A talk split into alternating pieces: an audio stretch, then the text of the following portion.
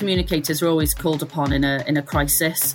Um, you know, there's the argument as well around communicators having, you know, the, those kind of seats at the top table and having uh, representation on boards. But certainly um, in a crisis, even if you don't have that seat at the top table, communicators are always called upon. Welcome to the GovComms podcast, bringing you the latest insights and innovations from experts and thought leaders around the globe in government communication. Now, here is your host, David Pembroke. Hello, ladies and gentlemen, and welcome once again to GovComms, the podcast that examines the practice of content communication in government and the public sector. My name's David Pembroke. Thank you for joining me. Today, my guest is Laurian Hubbard, one of the rising stars of communications in the United Kingdom.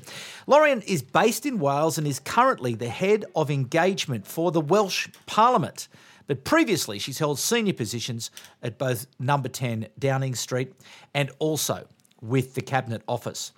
Laurian is also the founder and co president of Women in PR in Wales, the first group to empower, inspire, and support women in the communication sector across Wales. Alongside that role, Laurian is also an international board member of Global Women in PR and a chartered assessor for the Chartered Institute of Public Relations.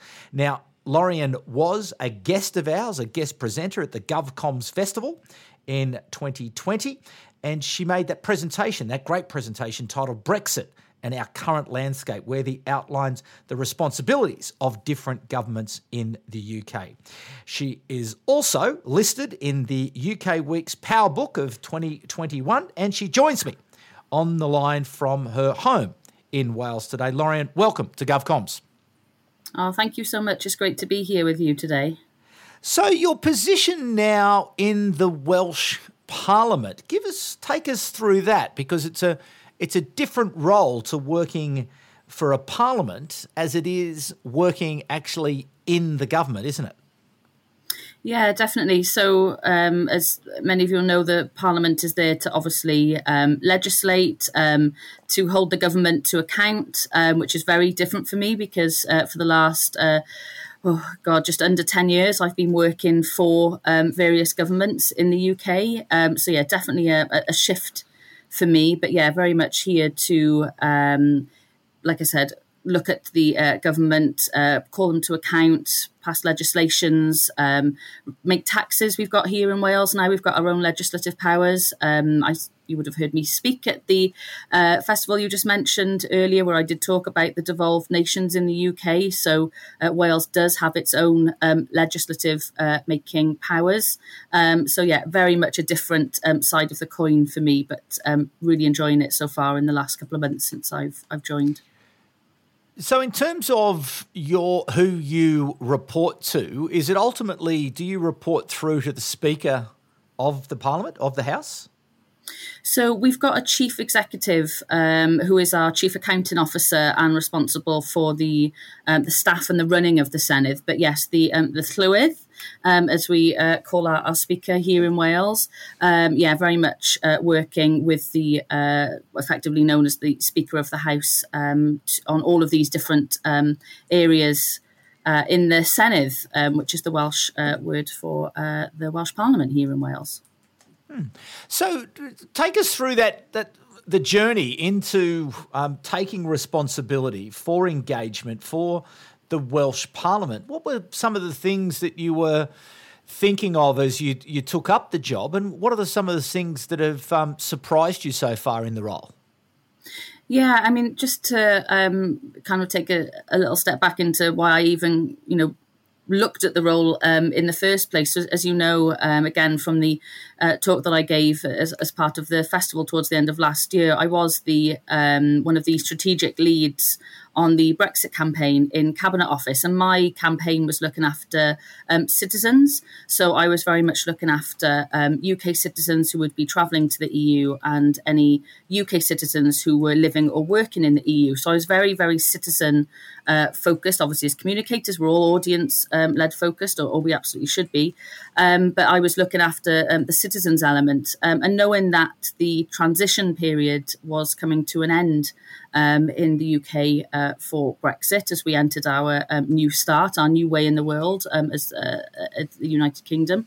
I knew that after working on Brexit for four years, I was looking for a, a different challenge. and when the role came up back in Wales, um, the engagement role just really, really interested me because it is looking after um, a lot of the citizen led um, side of what the Senedd does. So that is um, looking at um, the kind of big events that happen um, on the estate. So we're looking at the official opening of our Parliament over the next uh, couple of months. We've just had an election here in Wales.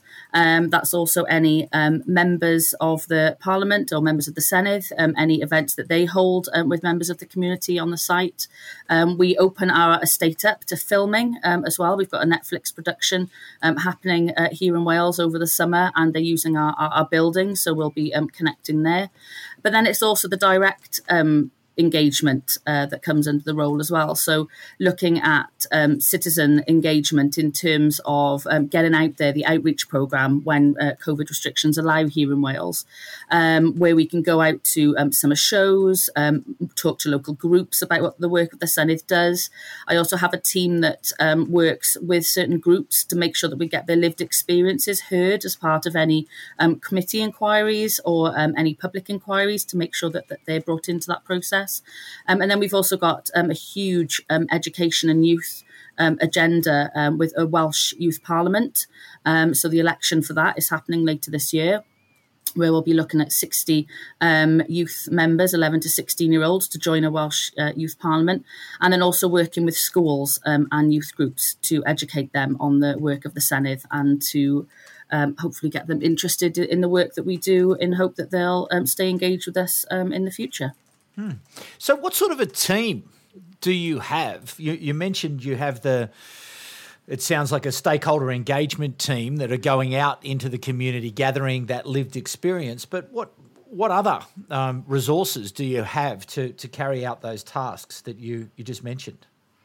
Yeah, so I, I, sit in the communications and engagement directorate. So my department is um, a new one that's come out of a recent uh, restructure to have more emphasis on, on comms and engagement. So I'm working really, really closely with um, the new um, head of communications. As you know, my background is um, communications as well, but with those um, engagement roles and particularly that citizen focused element in my um, latest, uh, my most recent communications role. So within my department, I've got an events team, like you said, an outreach team. Um, I've got an inbound team where um, anyone coming onto the estate, um, there's a, a, team there. The front of house team, so as soon as anyone comes in for any tours in the Senedd, that they're there to meet and greet uh, members of the public. Um, so there's a whole range of um, different teams uh, that sit within my department. But I mentioned about the communications team, so we work really, really closely together. We're actually working together at the moment to have a look at uh, more emphasis around our audience insight to strengthen the evaluation um, in the Senedd. Um, those two things alone are just a real uh, priority areas for me. And I'm also going to be um, calling on uh, colleagues from Cabinet Office that I'm already in discussion with to help bring in some behavioural science practice to look at the uh, barriers to engagement. So there's there's a lot of resource at our disposal to really take um, the engagement work to the next level, but working really really closely with that communications team, which is made up of um, digital news, um, our branding team sits there. Um, so there's um, a, a, lot of um, different channels um, to make sure that we're getting our messages out there as well, especially at the moment while we can't um, get out there face to face at the moment here in Wales because we are still under COVID restrictions. Hmm. So, are you able to reach back into the, the cabinet office and get access to those resources as part of your uh, official role, or are you just sort of tapping old mates on the shoulder to get them to give you a bit of a hand? No, definitely we can. Um, you know, the government communication service, as you know, is um, you know ploughing ahead with uh, best practice in this space. Um, and the behavioural science team are actually um, an arm similar to the um, GCSI, the international um, arm of the government communication service. The behavioural science um, team are starting to work in a similar way where they're outsourcing some of their work. Um, so absolutely, I mean, it, it is about networks in our industry as well and, and who you mm. know. Um, and I'm, I'm a massive, massive advocate for making sure that you're building your networks, your contacts, and making sure that you've got people that you can call upon. But it will absolutely be through um, the official uh, kind of government communication service channels now that they are able to outsource um, their work um, yeah, I, I, just think you know working in government communication service as well and seeing what they're doing. We're actually looking at becoming um, an affiliate member, given that we're a public mm. sector body rather than a, a government communication um, body. And they're actually looking at opening um, that up to affiliate uh, members at the moment. So we're working with them um, to see if we can um, get access that way as well. but yeah, I'm just still a huge, huge fan of that uh, of that service here in the UK. Yeah, indeed. Indeed, and uh, it's great to hear. You know, the innovation continues, and why not? You know, why wouldn't you? Uh, you know, open uh, open your arms to to provide that access um, to the Welsh Parliament. It makes good sense that you should be able to reach into that organisation. I'm perhaps also a bit interested to just uh, you know in those wider roles that you have around communication, and obviously the networks that you have. You've been around for a while we've just been through, and you know, have we been through it? Mm, you know, back here in Australia now, we're copping it a little bit. Um, certainly nothing like um, you've had it there in the United Kingdom and, and across Europe and North America, and indeed Asia and Africa. Australia's got off pretty lightly so far. But certainly, there's significant changes in the in, in the role of communication and engagement, the emphasis of communication engagement, and really its importance um, on the spectrum, really, as far as government um, uh, goes. It really does seem to have sort of leapt forward uh, in terms of importance. And we're seeing here in Australia a scramble for resources uh, within government and public sector organisations to try to start to fill. Um, what they see as increasing demand. Are you seeing that same thing happening in the United Kingdom and, and in, in and around Wales? Yeah, I mean, I, I, definitely think the pandemic. I mean, communicators are always called upon in a in a crisis. Um, you know, uh, there's the argument as well around communicators having, you know, the, those kind of seats at the top table and having uh, representation on boards. But certainly, um, in a crisis, even if you don't have that seat at the top table, communicators are always called upon. And obviously, we've been in crisis now for, um, you know, over a year, and it's really put communications on the map in terms of our value, what we can um, deliver, um, the outcome driven um, side of our work. So yeah, definitely there's there's more demand um, on us. I think this is why um, certainly in Welsh Parliament that there has been that emphasis on strengthening the communications and engagement um, teams, and it's definitely something that that we're seeing more of a, a demand on now that we're um, having restrictions lift. So, um, yeah, I think all of the work that we've been able to demonstrate over the last year as well, and how we've reached. Uh, different audiences across different channels, how we've been able to, um, you know, tap into um, the digital space a lot more. I mean, I think everyone's talked about for ages the change in media landscape and the impact that digital has had on that. But I think we've really been able to delve into the digital depths over the last um, 18 months um, and to show how we can really tap in and reach our audiences. Um, and, and I just think our experiences of working and understanding our audiences as well is, is massively coming to the surface. I mean, sometimes we barely scratch the surface in our kind of stakeholder mapping and, and knowing our audiences, but we've really had to kind of drill down into um, the, the depth of uh, knowing our audiences, where they are on our channels, how to reach them. Um, and I, I, think it's shown just how much value that we add as communicators, and our skill base has grown exponentially, I think, in this space um, over the last 18 months. And I think that is going to continue. What have you seen, or what have you found has been the biggest challenges for you? As, a, as an established professional dealing in this new environment? What are the things that you're having to work on to continually improve? Uh, to ensure that you remain effective in your role? Yeah, I think it is making sure that we're staying on top of uh, where our audiences are, the, the channels um, where they are. Um, so, uh, you know, at, at, the start of the um, pandemic, I wasn't on TikTok. I am now, um, and you know, quite enjoying um, that that channel. Um, it's probably not um, something that I would have uh, probably joined, um, you know, had it not been such a, a huge growth um, channel. Um, you know, you're always aware of the channels that are out there, but um, to, to be on it um, myself, I think it's really important to make sure that you're on these channels, you're using them, so you're understanding um, how they work.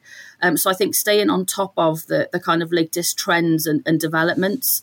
Um, I mean, a couple of years ago, we saw obviously the, the massive spike in uh, voice tech, um, you know, with the um, Alexa devices and, and Google Home um, devices and, and what understanding what audience are, are on those um, devices as well. So I definitely think uh, for me personally, it is about making sure that we're staying on top of um, the different technological um, developments that are happening, where our audiences are going. But also for me, particularly lately, um, it's been that leadership um, develop, continual development in that leadership space as well. Um, you know, we've had to lead teams through some you know, really exceptional circumstances. I mean, I, have worked on Brexit since the referendum, and uh, to be honest, didn't think that you know anything else further afield could you know could surpass what we were experiencing with Brexit. Quite frankly, um, you know, and, in the UK we had change of government, we had change of prime minister, we had delay, delay, delay with um, you know with Brexit. Um, and we were all constantly working, you know, again in a, a state of crisis, and then COVID came along, um, so, you know, that leadership role for me has been really, really critical. Um, I invested in an executive coach actually over the last year to make sure that I was getting support um, in, in my leadership capability as well um, as an individual.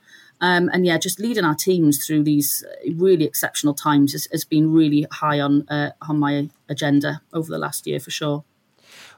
What have you learnt about leadership in that period? What's what's what's the key to successful leadership?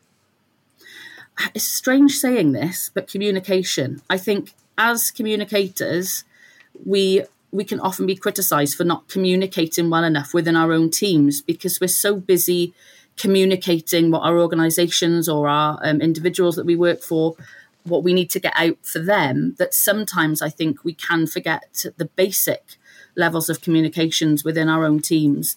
Um, and this is why we've seen massively the you know internal communications um, over the last uh, year, particularly you know in the UK and, and, I'm sure around the world as well, has um, massively grown. Um, in people having to, especially as people are working from home, how we're making sure that we're staying connected with our teams, how we're making sure that they're still aware of all of the information that they um, need to be on top of. So, yeah, a, a really, really basic, but it is that communication and, and, good communication with our staff as well. Clear messaging, regular um, updates, making sure that people are still feeling connected as we're, we're all so spread out now and we're not having that. Um, especially in the UK, we just haven't been in the office. Um, you know, some people for, well, like I said, o- over a year. So it's definitely been about how to make sure that there is that effective and clear communication um, with our teams to make sure that they still feel involved and aware of what they need to be doing and that they can reach out if they need need support. Hmm. But they, people will only reach out, won't they, if they have confidence, and they only will have confidence in you as a leader if they believe that you genuinely care uh, for them as people outside of whatever professional contribution they make to your team.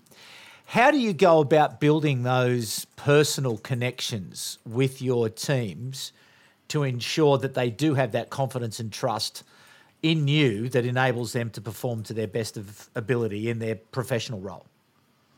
Yeah, definitely. And, to be honest, this is something that um, has been a bit of a struggle coming from um, I was back in the office working in 10 Downing Street, as you mentioned. So I, I was back working with a team in a, a physical environment.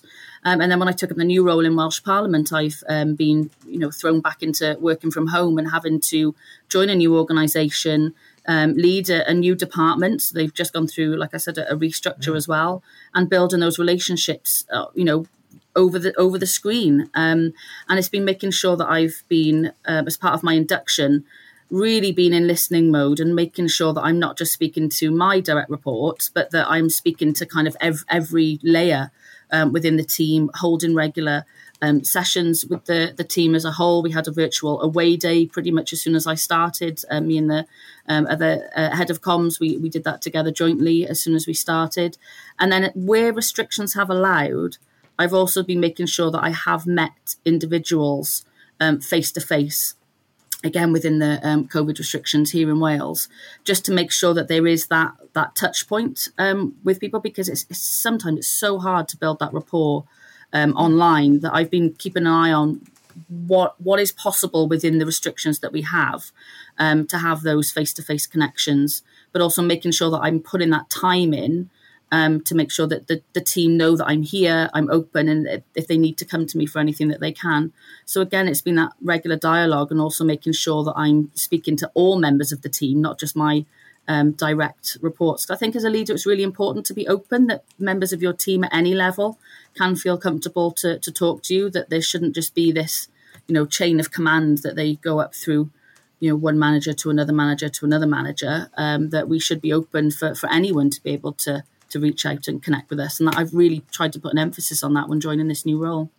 Yeah, well, it's something, and it's it's one of those skills, isn't it, that you you know you never conquer. You're always looking to improve. You're always looking to find, you know, that next insight, that next engagement that um, keeps you credible, I suppose, and, and keeps you engaged and if people feel, uh, you know, again, I get back to that point that, you know, how people feel about you is so important. So, how much of yourself do you give to the role, um, you know, in, in, of, of uh, engaging with people? How vulnerable and open are you in the way that you lead? Yeah, I think honesty is, you know, is such a an important aspect of of being a leader. I mean, um, I mentioned that I've, you know, find it uh, difficult to kind of build a rapport and get to know people in this kind of virtual way in a, in a new organization. And I've been honest and open with my team about that. So again, like you said, um, you know, showing some of my vulnerabilities with my team that, um, you know, that I want to build relationships with people, that I'm finding it quite difficult to have that rapport, and that we all need to be working together to make sure that we can, um, you know, build those relationships. If I was just sat on this side of the screen and saying, right, this is what we need to do, this is what we do, I'm here for you, um, but without showing my vulnerabilities as well in um, you know those those kind of struggles that I've had since joining the organisation, then it is about being your authentic self, and uh, we're seeing that so much more now across lots of different channels, not just as individuals, but I mean we're even seeing it now in the influencing world. Um, you know, on on Instagram, there's a big emphasis now on making sure that it isn't just all um, you know, ads and affiliations and them showing the best products. But that these influencers do also have a responsibility um, to show that they're being um, authentic um, on their channels as well. And I, I, think that's really, really coming through. Um, the more that we're spending time in the digital space and the more time that we're working virtually, um, I think we are seeing that generally across the board that, you know, as individuals, it is okay to be vulnerable. It is okay to show that, you know, your authentic self. Um, and we've got such such a problem with you know mental health um, at the moment, particularly in our, our industry with the hours and the, that we have to work, the you know the on call side of life, uh, you know as communicators, um, and you know it's a big problem. And if we're not honest about that, mm. then we're, we're always going to have this growing problem. So yeah, I, I think being your authentic self as a leader is really really important. And it's, you know, all the research tells us that, you know, as we move into this next period, that those soft skills or so called soft skills are going to play a key role in building teams and making them um, effective. But I just wonder, and again, I think the you know the GCS, the Government Communications Service in the UK, has done a particularly good job around the profession and the profession model, and actually building the structure and the skills and giving people the opportunity, you know, to continue to improve and to learn as they go through their uh, careers in different ways. Uh, I'm finding that there's a there's a real lack of skill um, in the marketplace uh, in Australia in many ways. You know, there's not we don't have that structured system that you have in the in in the GCS, which sort of builds that capability over time. So, and, and, and I think that there's there is a bit of an issue here that we, we don't have quite the quality there. Um, has that system been able to hold up, um, and has the uh, learning um, being delivered through the profession model at the GCS being able to keep up in order to equip staff with the skills that they need um, to be able to be effective and to be uh, relevant in the work that they're doing. So, for example, just say, uh, you know, the behavioural science stuff. Uh, are you teaching enough of that, and uh, are there enough people with enough skills to be able to do the work that you need to do? Yeah, I mean the, the government communication service are going through um, a reshaping exercise at the moment, so they're, they're even they're continually, um, you know, looking at developing that that as a service um, and as a professional um, body for government communicators all the time. Um, so they are going through a big um, reshaping exercise at the moment.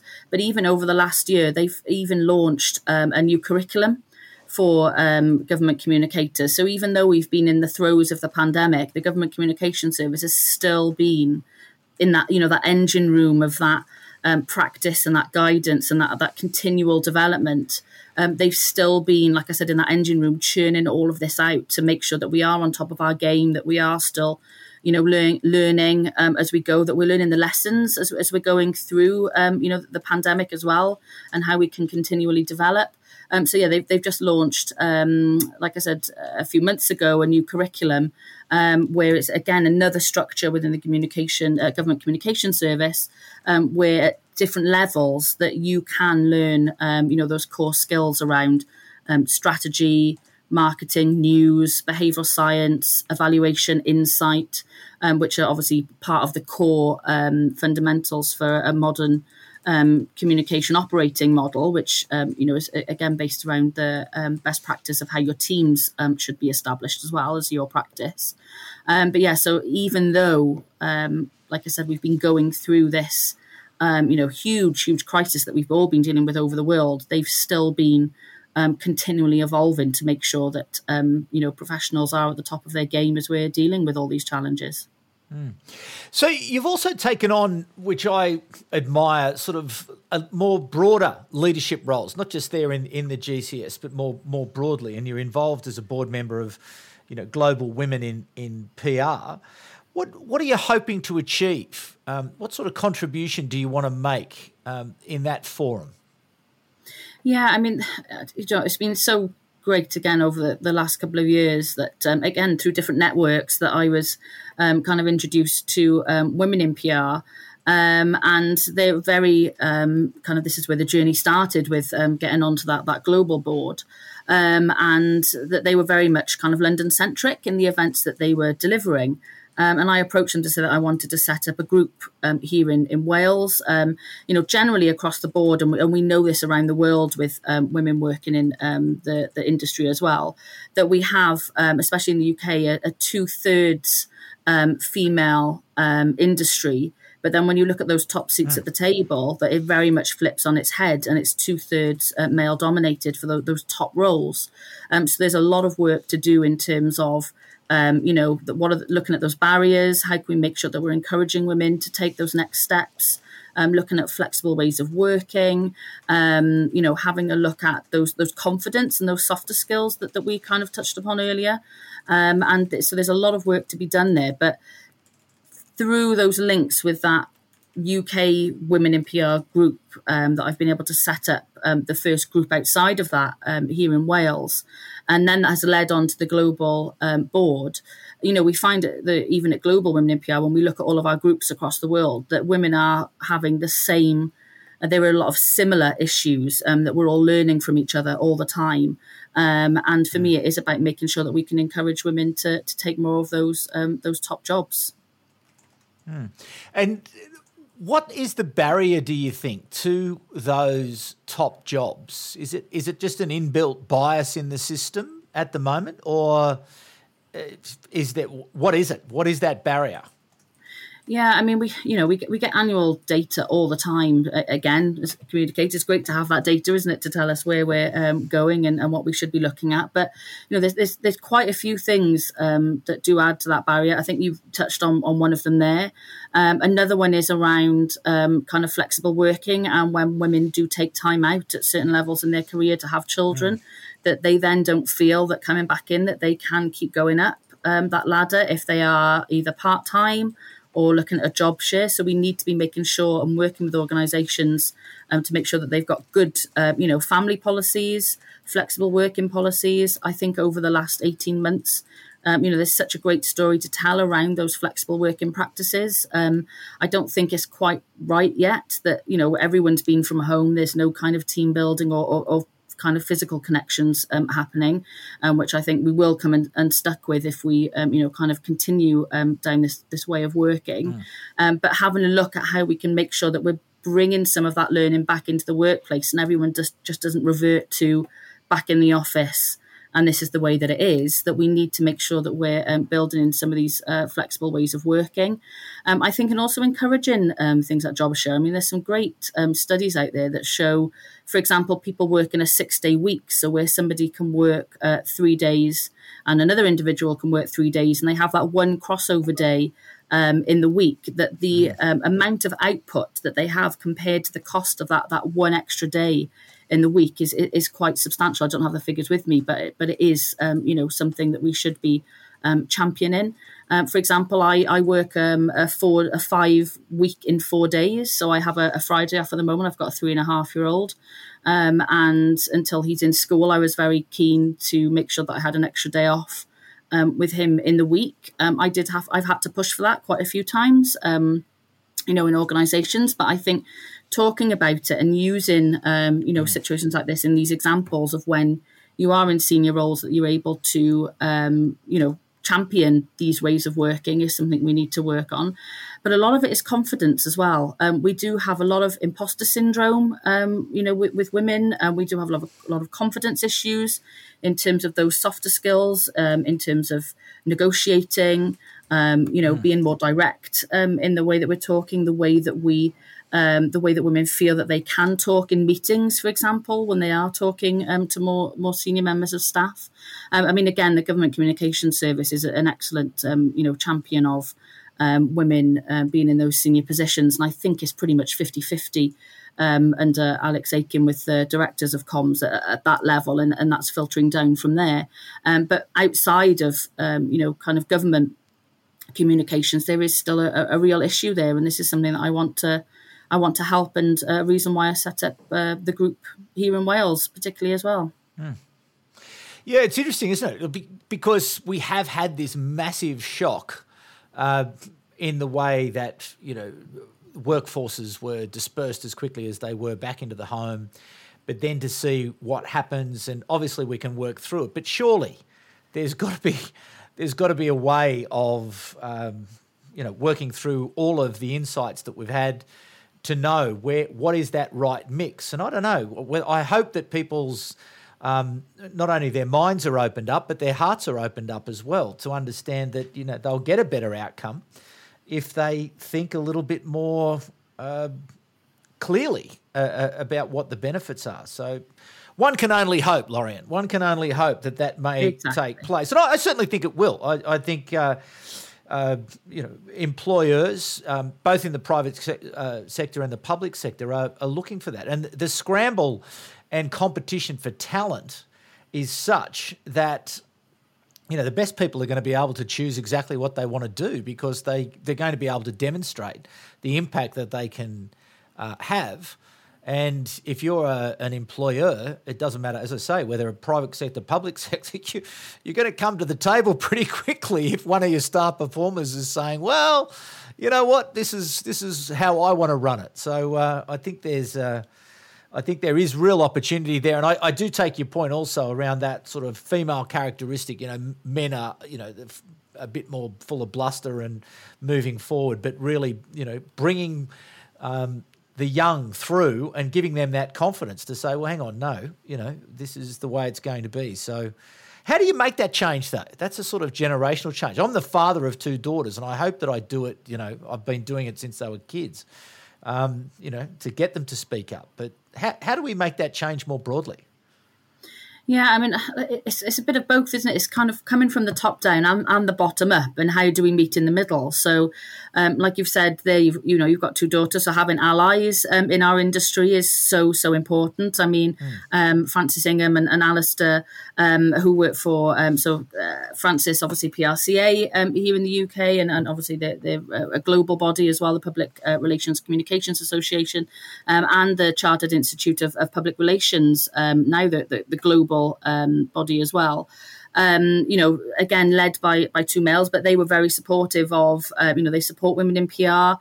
Um, they supported when I launched um, here in Wales as well. So I think having, um, you know, Alex Aiken has come to, to talk at um, our events as well. And like I said, um, you know, that the way that um, the kind of directors of communication, uh, I think they are uh, pretty much 50 50, like I said, in the government communication service as well. So I think having, you know, those kind of male leaders championing and being allies for us in this space as well, but also understanding what is, is, is required to help um, women get to that um, next step is is really important mm. as well. Um, so that's like I said, coming kind of from the the top down, but then having a look at from the, the bottom up as well. It is about having those skills. So um, in in our uh, group, for example, we are. You mentioned about us looking at inspiring, empowering, and supporting, and those that is our ethos and our three strands um, that we focus a lot of our um, efforts around. So um, we quickly switched to um, digital um, events when we had to stop our face to face activity um, last year, and we've heard from a number of speakers around, you know, how to present yourself even virtually, and how you should be, you know, how you can talk. Um, assertively, even in a virtual environment, because you're not in the room anymore to have that body language aspect of um, you know, the, in that meeting space. So we've had people talk to us about how you, you, can do that in a virtual space. We've had people talk to us about how you can uh, grow your networks and the power of networks, um, something that I'm a massive, um, you know, champion of and, and continual professional development.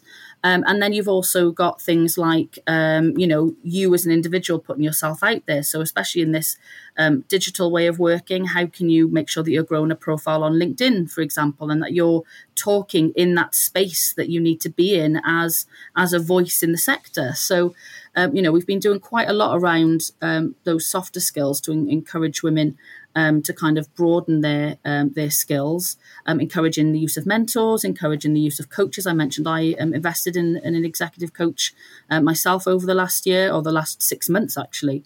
So that there's lots of different ways that we've been trying Um, to do that from that that bottom up perspective as well. Um, and I, my hope is that eventually, you know, we will meet in the middle and that women can then start to rise up, um, you know, to the top. It will happen. It will happen. And, and, certainly with people like you supporting it, I am sure it will happen. It'll probably happen faster. Now, listen, um, a quick question or a final question before you go. I just want to ask you to look ahead, you know, in the next sort of 18 months to two years. What, what are the things that people should be looking out for uh, in order to ensure that they are more effective as we sort of uh, yeah as, as things continue to to stay uh, unbalanced, uh, uncertain. What are the priorities that people should be really focused on in order to you know deliver impact and, and value for citizens? Yeah, I think you know when you look at yourself as individuals, it is about your development like I've already mentioned a couple of times, you know, your networks and your continual professional development. So I think as individuals, um, you know, we have to take time for ourselves to make sure that we are continually growing our practice. And we've already touched on some of the leadership aspects in that as well, um, and investing in yourself. So I've mentioned about mentors and, and coaches um, and making sure that we are on, on top of our game and that we're also looking after ourselves. Um, but I think in terms of the practice side, um, I've mentioned about audiences as well. So I, I, think really, really understanding our audiences more, not just in terms of, um, you know, different uh, groups or where they're based, but really understanding what makes them tick. So their behaviors, you know, what channels are they using? Um, how do they like to receive their, their communication? So bringing in that behavioral science element um, into our practice. Um, but then also the insight and evaluation, I think, is so critical. I mean, I think that's massively grown and shown um, it, its um, impact over the last um, 18 months in terms of showing, you know, are we reaching our audiences? Are they are they understanding? Is it landing well? Are they doing what we need them to do? Um, so I think that insight and evaluation piece is, is really critical. Um, and I talked about it in an article um, a couple of weeks ago that we need to be less activity based measurement and more values based and impact um, driven in our evaluation to continue to show our worth because God, we, communicators over the last 18 months especially um, you know have, have really really shown their worth and the impact that really good communication can have. So, yeah, over the next 18 months, that's the big one for me. Laurian Hubbard, thank you so much uh, for giving up some of your time uh, to spend with us today, uh, with the audience today. Certainly, uh, your tribe of government communicators around the world who listen each week for the insights from leaders such as yourself. So, thank you so much for uh, being so generous with your time. All the best. Uh, in your new role as head of engagement for the Welsh Parliament. I'm sure you'll do a, a wonderful job, and what a beautiful country. And uh, good luck with dealing with uh, whatever is heading your way. We just don't know, do we? We just we just live in uncertain times, and we just need to keep looking after each other. I think as uh, as as we deal with what, whatever is coming ahead. Thank you so much, and I really appreciate you having me on today. It's been been great. Thanks so much. Thank you very much to Laurian Hubbard, and thanks to you, uh, the audience, for coming back once again. What a great conversation there with a wonderful leader uh, in the world of government and public sector communications, and I'm sure she'll do a fantastic role there as uh, head of engagement for the Welsh Parliament. But, but great advice, I think, for. For, for the young in that, you know, think about that. Think about your networks. Think about, you know, speaking up. Thinking about, you know, getting yourself. You've got a seat at the table. Um, look for mentors. You know, there's such so much great advice there that Laurian had. And then from a professional point of view, this notion of behavioural science. We've known for a long time about the importance of uh, behavioural science. I remember in my university days going way back in the 1980s, we were learning about consumer behaviour. Um, the principles don't change, but it really is about connecting and understanding. But then I think that you know the, the kicker is that insight and evaluation and having the evidence when you are presenting that you have had impact. It's not about the numbers, as Laurian said, it's about the impact. So that insight and evaluation and building it into everything that you do. How are we going to measure? How are we going to demonstrate to the higher ups the value of the work that we do? I think we've all got a long way to go on that. We can do it together, and we'll continue to explore that on the GovComms podcast over the weeks, months, and years ahead. We're now well over 300 episodes of the GovComms podcast, and uh, we will keep coming and we will keep delivering it to you on a fortnight's basis. And we've got some more news around the GovComms Institute and also uh, the 2021 version of the GovComms Festival, which will take place later in the year. But hold the phone. We'll come back to you with that information in the weeks ahead. But once again, a big thank you to Laurian Hubbard for coming along today and for you, the audience, for coming back once again. We'll be back at the same time in two weeks. But for the moment, it's bye for now. You've been listening to the GovComms podcast. If you enjoyed this episode, be sure to rate and subscribe to stay up to date with our latest episodes.